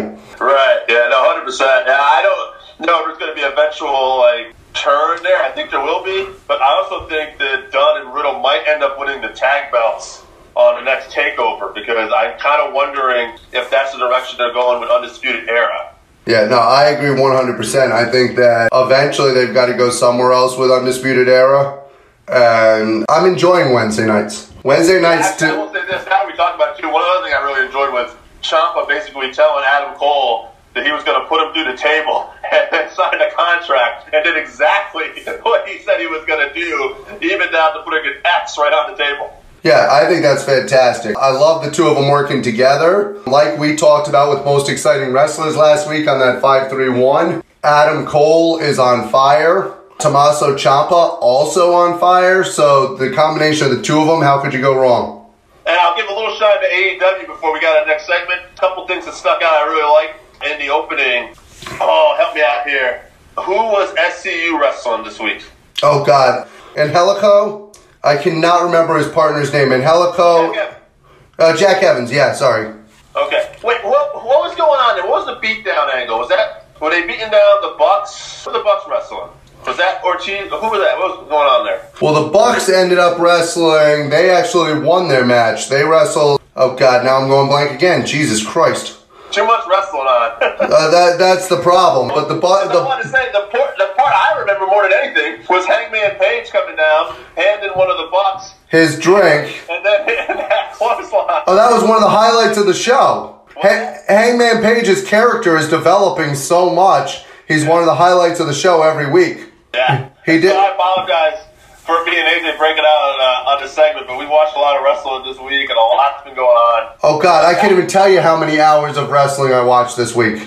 And, and another thing I really enjoyed too that was actually was again, I, and this this actually plays into our point about wrestling versus segments. We can tell you about big storylines in NXT and wrestling, but with AEW, it's more like entertainment aspect. I enjoyed to hold my beer while I do this. And the other thing I really enjoyed was Kip Sabian, who was wrestling Cody, but in a spot in the match, him and Penelope go to kiss each other, and Joey Janela comes out of the crowd and sticks. And they each kiss a cheek. Yes. He gives the cheek, then he gives him the finger and walks out. It's just tremendous. Now wait a minute. Not only was that great, but how about Arn Anderson getting thrown out of the match and actually making it look like it meant something? That was good. He also did the little stomach bump thing, kind of a la like any college basketball or football coach. But but it actually meant more because of what Penelope Ford was actually doing ringside. Absolutely. They did a great job with that. I want to go. I don't want to overdo it. We uh, lot of training. One other little subject here. MLW this week announced a uh, relationship with Dragon Gate Wrestling. Now, what's interesting to know about this, if you don't follow MLW, we talk about it. Joe's in the works of trying to put a MLW review show where we go back and look at historic episodes from the beginning to now. Joe's got some notes on this thing so You should see it. Like it's like three years worth of notes. This is his baby. Like Court Bauer needs to hire this kid. You realize if Court Bauer, Bauer hires him, we lose him, right? Well, we'll try to stack it. We'll try to stack a job too if we can. Court Bauer, if you're out there. MLW's got this relationship with Dragon Gate. They already have a relationship with AAA. To me, man, this is just so smart. Like with AEW out there and WWE out there and so much competition, like to reach out to have an international agreement with the top promotion in Mexico and the top promotion available you can work with in Japan. I would say Dragon Gate is second to New Japan, but New Japan isn't going to be doing business with MLW when they are trying to reach out to the states. Okay, so we talk every week about we talk every week about ML uh, about uh, sorry NXT being the best wrestling on TV, and we do a little injustice when we say that every week because MLW Fusion week after week puts out a great product, and I would say too, if you didn't see it this week yet, MJF and one of his final performances, he might have another match left, but it, it's coming towards the end. He wrestles Marshall Von Erich. On his way to the ring, he spits his gum out at a fan who wants to shake his hand. He high faces another guy. He rips up somebody's side, and then he makes some girl like uh, kiss him on his cheek, if she's gonna do a selfie, and then doesn't do the selfie anyway, and walks away. yeah, that's I mean, uh, the most old school heel shit that you shouldn't probably be able to get away with now, and he does it, and it works fantastic. oh MJF's one of the best out there. Oh, one more thing, because I think you'll appreciate this. MJF cuts a promo too before this match starts about the Von Erichs, and he said that Marshall and everything are just going to be a bust, and it doesn't matter because all the Von Erichs are known for tragedies. And after tonight, it's just going to be another Von Erich six feet under. Yeah, MJF just says whatever he wants.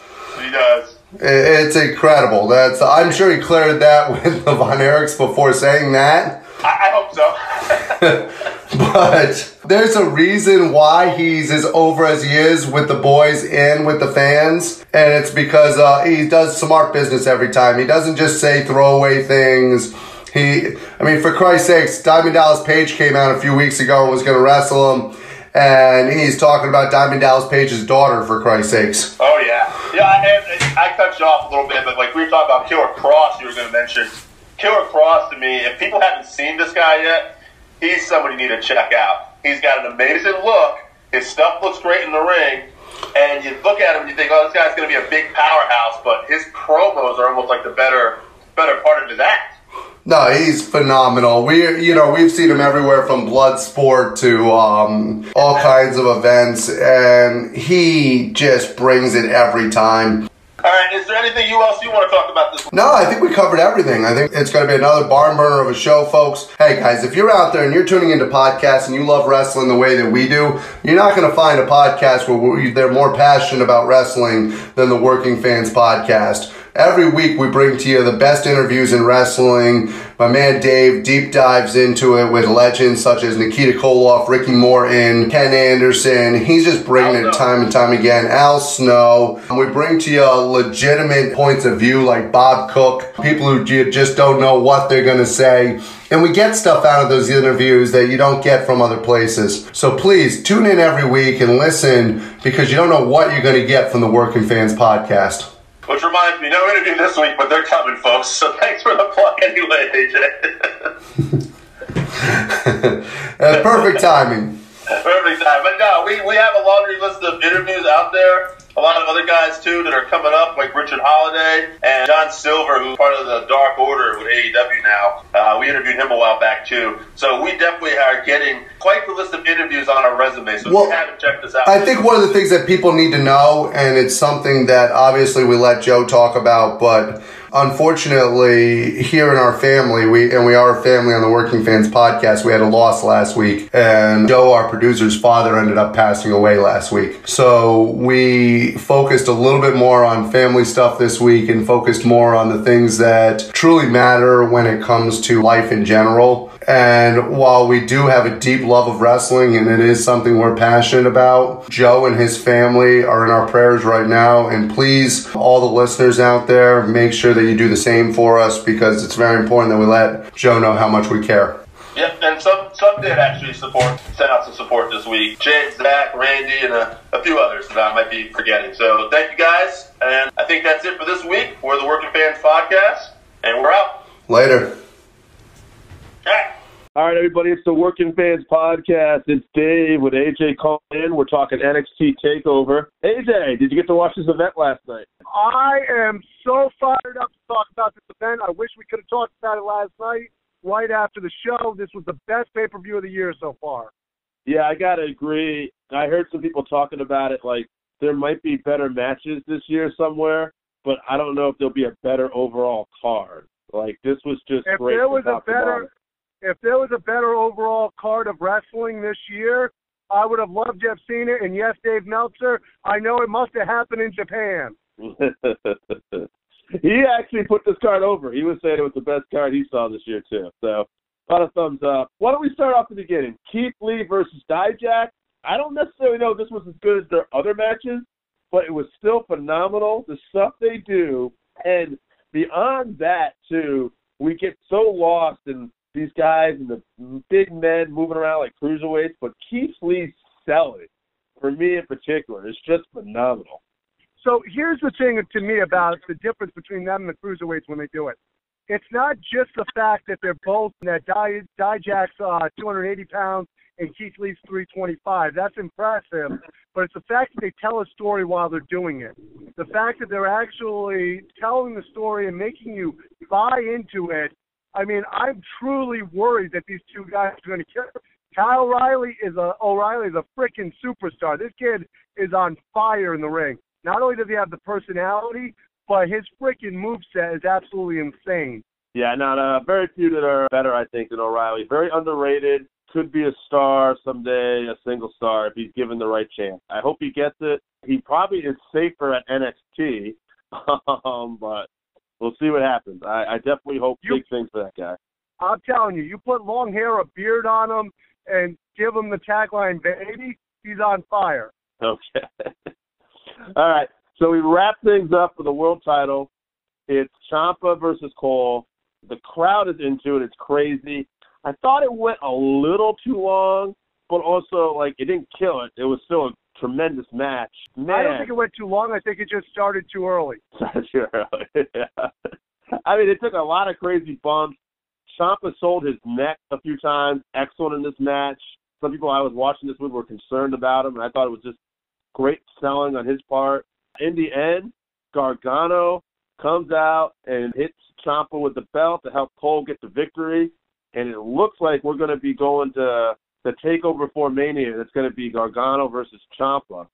I don't know. What do you think of the match? And what do you think of the booking going forward? What we're going to see? Well, I think with this match, the big thing was is that Ciampa didn't oversell the neck. He sold it like it was almost like a little stinger or tingling. hmm He didn't sell it where he was like stomping his feet on the ground, like, oh crap, I Yeah. broke my neck. He didn't oversell it. He sold it more like a concern. Like, oh shit, a little numbness in my arm, a little. I thought it was freaking tremendous. Ciampa's the man. Adam Cole wrestled his ass off also. Those two guys, anytime they want to put this match together again, absolutely phenomenal.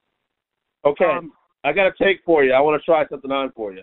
Is Ciampa legit beat up, and is it possibility that this is going to be an angle with Ciampa and Gargano, careers on the line, and this is going to be Ciampa's last match coming up?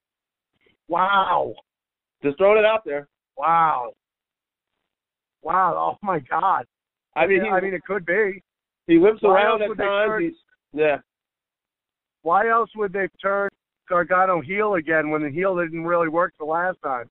I feel like they want to put the conclusion on this rivalry. It's the biggest NXT rivalry they ever had.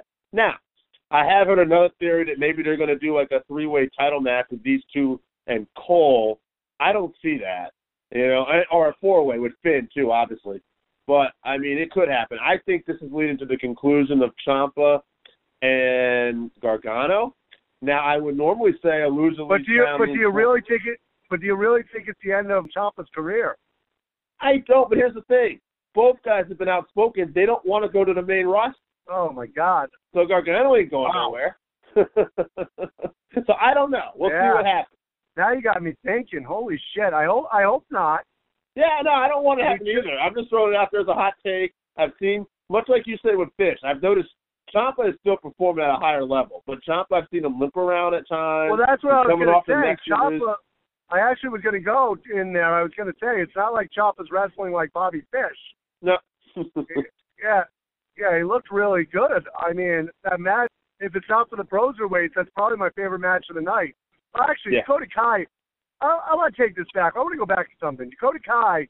I made the joke about the shorts and stuff like that. That match to me was absolutely insane. I love that match. yeah. We don't, we don't have to deep dive back into that match, but No. to me, that's one of the best women's matches I've seen. I You know what? enjoyed that more than more than freaking Ripley and LF. And you know what? And that's the great thing about this card. We had tremendous matches all around. That a lot of people probably would say Cole and Ciampa or Gargano and Balor. You're saying Dakota and Tegan. I'm saying the Broserweights versus you know Fish and O'Reilly. There's just so many good matches to choose from on this card that, from a wrestling standpoint, they really give you a little bit of Well, that's just it. It made me not want to pick a favorite. right. The right. card was so good all around that by picking a favorite from other great matches, and Yeah. I'm not because there wasn't a match on the card where I'm like, oh Christ, I, I want to fast forward this one. Right. You know what I mean? No, no, it was all And good where- stuff. Where- Whereas even with the Royal Rumble, which was a good card by the WWE standards lately, there's still times where I find myself fast forwarding. Right, right. No, I see what you mean. So I think that about wraps up our review. Is there anything else you want to get out about this card or go in future? I just can't wait for Wednesday to see where the stuff is going to go. Charlotte Flair is uh, freaking absolutely amazing. To be able to do the things that she does and the presence that she has, the fact that her and Finn Balor are literally saying, we want a piece of NXT, NXT is on fire. Yeah. And I, I just want to know, and obviously I'm somebody who watches AEW, you know that. How are they losing the rating war? well, I think somebody hit it on the head. Unfortunately, the, the WWE, even though despite recent Survivor Series, they've had many years where they made this look like this is the the feeder brand. You know, they're the main roster, and unfortunately, perception becomes reality sometimes in other people's eyes. And I don't think NXT gets the chance, the viewing chance. Mick Foley once said that he thought that in the Monday Night Wars they had overcome creatively for a while before they actually started winning the ratings wars. So I have a question for you. Sure. and maybe I'm far off base here, but do you, do you think part of it is also right now we know Vince McMahon's not doing NXT, Right. so obviously you know, hey, tuning in, it's a great product, it's fantastic. Do you think part of the problem is is that the people who would normally tune in and watch NXT are nervous watching the product and getting invested because they're afraid if it gets too over that Vince McMahon will have something to do with it and will ruin the product that they that they now absolutely love. Here's the hard truth for fans like me and you to have to swallow. At the end of the day, the combined audience between NXT and AEW has grown, but it's also gone down a little bit at times too. It hovers around 700 to 900,000 range, given whatever Yeah. show. Usually AEW's up, Well- but that yeah. I- Unfortunately, Raw and SmackDown are the higher rated shows. Yeah, how much ratings does SmackDown get right now? They're in the twos the mid twos on a network TV show though, so that's probably a little bigger. Now, do you think? But do you think part of that, and obviously USA does Raw and does NXT. AEW, I mean, and and does NXT, and then TNT does AEW. Do you think with them being more obscure networks, even though they're not completely obscure, do you think that that affects it? And do you think that the fact that the viewing public's so watch used to watching Raw that that affects it? I think you hit that. As far as Monday night goes, yes. I think that's the night people watch wrestling. I said this before. If you put AEW on Monday night, they got a chance at taking on Raw. I think there's more people watching wrestling on Monday night. Well, I think part of the problem is, is that, especially as men, we've conditioned our wives to understand that we're going to watch wrestling on Monday night. Right. Anybody who's been with us for a long time and knows we're wrestling fans is going to know, okay, they watch wrestling on Monday night. How hard is it to now go to your wife and say, hey, by the way, I'm going to watch two hours of wrestling on Wednesday night now. Right. Can- or can we change Monday to Wednesday? you know? Exactly. It's almost like a Pavlov's dog thing where you have them com- freaking um, conditioned to be like, understanding. Because I could tell you, my wife is pissed off that I'm watching that much wrestling. oh yeah. Like, what the hell? You used to only watch three hours of wrestling.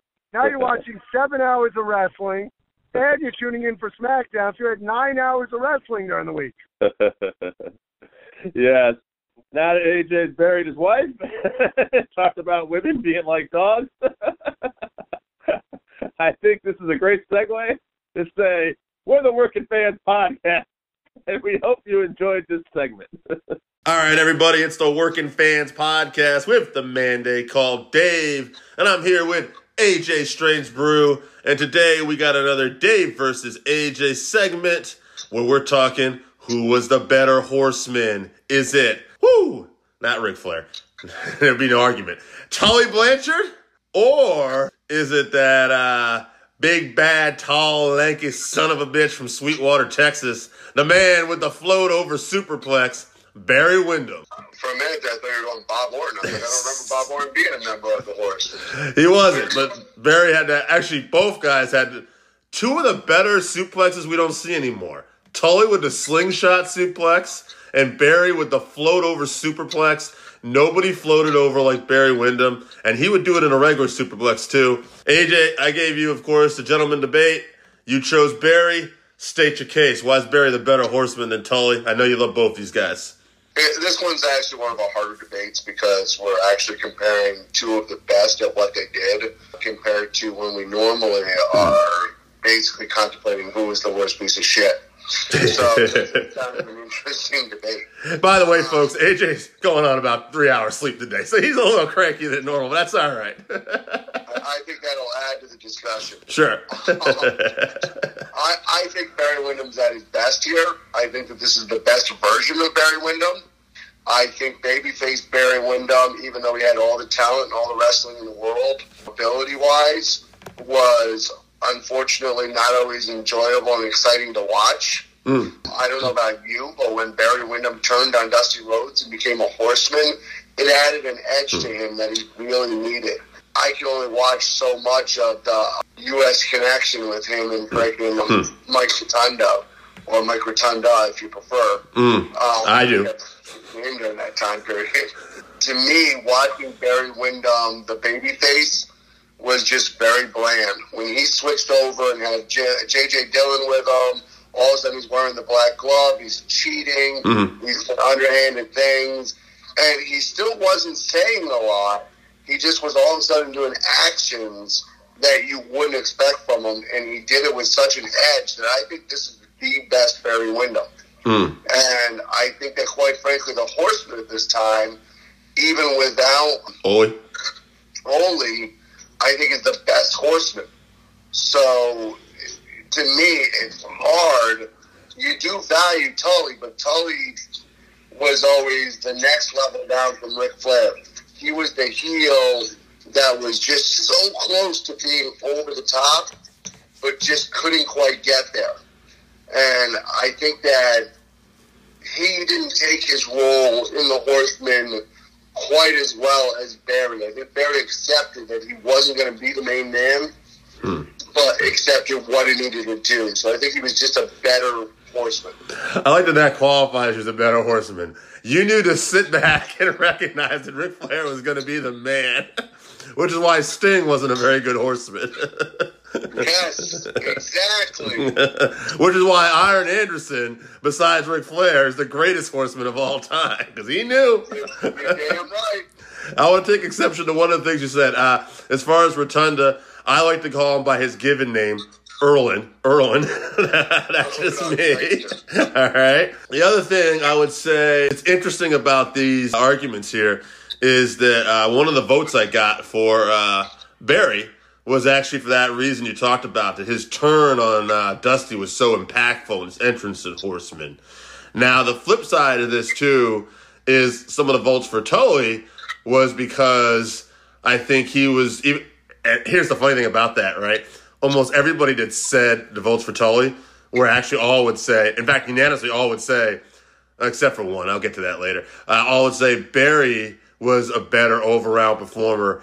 Oh, I'm a big Barry fan, but they just said uh, Tully was more the horseman. They thought, and I think because you look at it, you compare the top two horsemen, and I think this is universal. It's the original horseman, and then it's the host, horseman with Barry, right? So, because like Luger, I think got into horseman right before Barry, and I think he was out, and then Barry turned on Luger, right? Yeah, because yeah, Luger became the babyface, and Barry turned on Luger too, Tag match. right? And so, Tag match against the Horseman when um, Barry acted like he Luger slighted him yes, and left him for dead. And nobody ever says, my point to that was that the sequel to The Horseman was the best one. It's that third incarnation of The Horseman that everybody likes. And certainly not the ones years after. It's Barry or the original one. So that's a great point. Barry is a huge difference maker. Well, for whatever reason, I don't even think people think of Luger as a horseman. even though he was in the second incarnation. He was. I don't think what people think of uh, Luger as a horseman. I think for whatever reason they glaze straight over that. It's like Sid. People don't think of Sid as a horseman, even though he was in the fourth version of him. Yeah. Then I think that the two of them are more thought of for their singles careers, whereas Barry Windham, for whatever reason, even though he held multiple major championships, he is thought of as a horseman, and Tully Blanchard is thought of as a horseman. You know what's funny too? That's one thing though. You're right, and that's kind of um, a thing. Maybe because we're both Barry Windham fans, I see that. Right? Yeah, Barry is thought more of a horseman, but it's also kind of a slight. People don't tend to give the credit to Barry that he deserves, not for his ability, but for the fact that even though Barry like didn't win that great big world title run like he would have liked, a lot of people don't even recognize how successful he truly was. Like he was right there, multiple U.S. title reigns. He did have a version of the NWA World Title. Like Barry was like just there, but it's not really talked about too much. Well, the other major difference between, and I know we're not debating Luger and Barry, we're debating Tully and Barry. Yeah. But the other major difference between uh, when Barry became a horseman and when Luger became a horseman was, is people didn't know who the hell Luger was when he had come up from Florida. He was a big muscle guy, and yeah, that was impressive. Hmm. But people really didn't know who he was. Right. Whereas when Barry did that turn, it was very impactful. Sure. People knew who he was from the WWF. People knew who he was from his time in the NWA. He was a major babyface. Next to Dusty Rhodes, he might, uh, Magnum TA, he might have been the top babyface next to those two guys. So mm. it was incredibly impactful when he became a horseman. Whereas Tully Blanchard was there in the indoctrination of the horseman and was already a heel. So once again, it wasn't necessarily impactful when Tully became a horseman. It was just, okay, yeah, he's one of those guys. Yeah, it's funny. Yeah, like you said, Barry had a lot of recognition. He even teamed in the first WrestleMania with IRS. So I mean, obviously a huge deal there. I know you know some of you have been, but you love the fact that I'm referring to Mike Rotundo as IRS. The true, you know, any true fan of Mike Rotundo, sidebar here, likes to think of him as Irwin R. Schyster. I like to think of him as the father of Bray Wyatt. yes, he's, he's that too. Actually, uh, sidebar on Rotundo again, real quick. Your favorite incarnation of Rotundo? Florida Championship Wrestling, Mike Rotundo. Okay, I thought you might have said the varsity squad. You were actually a low key uh, I, big fan. I do like the varsity squad. Yeah. I think that it is good. But once again, that's not really, it was focusing on the group. Sure, sure. Uh, I know that he was the focal point as far as the in ring performing, but to me, the focus of that was actually Kevin Sullivan. So, getting back to the uh, subject at hand here, Barry versus Tully. Okay, so now I, you didn't know what we're talking about as usual today, and uh, I gave you the opportunity, and I had already saw the votes for this. I, I only polled about. I, I never poll a lot of people, just try to get a nice uneven number so we have a winner because we fucked that up one time. um, and I got about five people uh, that voted on this. All right, now when I came up with this idea. I, like you, love both of these guys. But gun to my head, I'm truly more of a Barry Windham fan, which is more like you. I actually think Tully's one of the best heels Same. ever to be in the business because he's a natural heel. Yeah. I think that he just draws attention to himself, and he does have that cocky swagger. For someone who's only about five foot ten, um, he had good power in the ring, great technical Yeah. wrestler, and coming from a wrestling family, absolutely phenomenal at ring psychology. Un- un- underrated on the power. Because, I mean, to do that slingshot suplex he used to do on some of the people he would do, like, he had to have some strength to be able to pull off some of that. One of the reasons why you don't see the slingshot, slingshot suplex anymore is because of the amount of power that it takes to be able to get somebody going in that other direction. Hit them, you got to hit them on the quads. If Right. you don't hit the legs on the quads, it's going to be incredibly hard to get them back over and into the suplex position. You see Cesaro do a version of it when he's lifting people from outside the ring to and how hard that is. And that's not a slingshot, that's just a deadlift, don't get me wrong. Right. But it's almost a similar amount of power that Tully had to use to get people going in one direction and then back in the other direction. I think one of the reasons. smaller than Cesaro. I think one of the people, one of the reasons why people don't like to use it probably is it's also not the smoothest looking move, but I, that's one of the reasons why I like it. Like, it looks. Uh, one of the reasons it's not utilized because people don't like getting dropped on their groin on the freaking top rope and then um, moonshot it into a suplex. Yeah, Tully probably did probably give those enhancement guys a lot of choice on what they were going to do. Yeah. When he's saying, hey, you wore your cup, right? So I'm gonna make an MMA comparison. MMA comparison here sometimes, or even boxing, really close fights will be a split decision. But every once in a while, there's a close fight. It's not really a split decision. All the judges unanimously agreed on this one guy won the fight, but it's just because the judges got it right and they realized every round was close. That's kind of what this was. It was four to one, but everybody that voted for one guy basically said the other guy was like right there. It was hard to make this decision. That guy who was the better horseman was Tully Blanchard by this vote. I'm not surprised by that. That's why one of the reasons I picked Barry. Well, here's on. I'm gonna make it. If you're you're the second vote, I'm gonna make it a third vote. I'm voting for Barry too, because I actually like Barry. So fuck the world. However, we will go with the honor. It is four to three. We'll give it to Tully, but I just wanted the record to be known. But you can give it to Tully. I'm still going to give it to Barry. I thought, okay, the people gave it to Tully. As we know, while we take the people's vote into consideration, at the end of the day, fuck the people. yeah, at the end of the day, you're right. I'm more of a Barry fan. Sorry, guys. Sorry, Randy. Randy was the one guy who didn't even like add anything to it. He just said definitely Tully. But let's be clear about this. Randy, when it comes to having taste and who are his favorites, is a true genius in picking people to support. Hmm. He likes you. Randy Osgood, your opinion to me is absolutely gold. However, in this instance, it's Barry Windham. Very Windham, yeah. Randy also has a huge biasness towards the Blanchard family, so I'm not surprised there too. All right, well that's gonna be it. Uh, the people gave it to Tully, we did not. We're giving it to Barry, and uh, that's it for Dave versus AJ. We're the Working Fans Podcast. We're out. All right, so that wraps us up for this week. Thank you again for listening to the Working Fans podcast. So as always, you can find us on Twitter at Fans Working. Our Facebook page is Working Fans Wrestling Pod. We have email where you can reach out to us and let us know what you think also. That's Working Fans Wrestling Pod at gmail.com. Follow us on Instagram, Working Fans Wrestling underscore pod. And then as always, please continue to listen to us on Anchor.fm, Google Podcasts, Spotify, Breaker, Overcast, Pocket Cast, Radio Public, all your major platforms. If you're following us on Apple Podcasts, which we are also on now, and YouTube, please make sure you subscribe and give us a five star rating. It helps us bring you these podcasts where we get to talk to you and talk with you every week.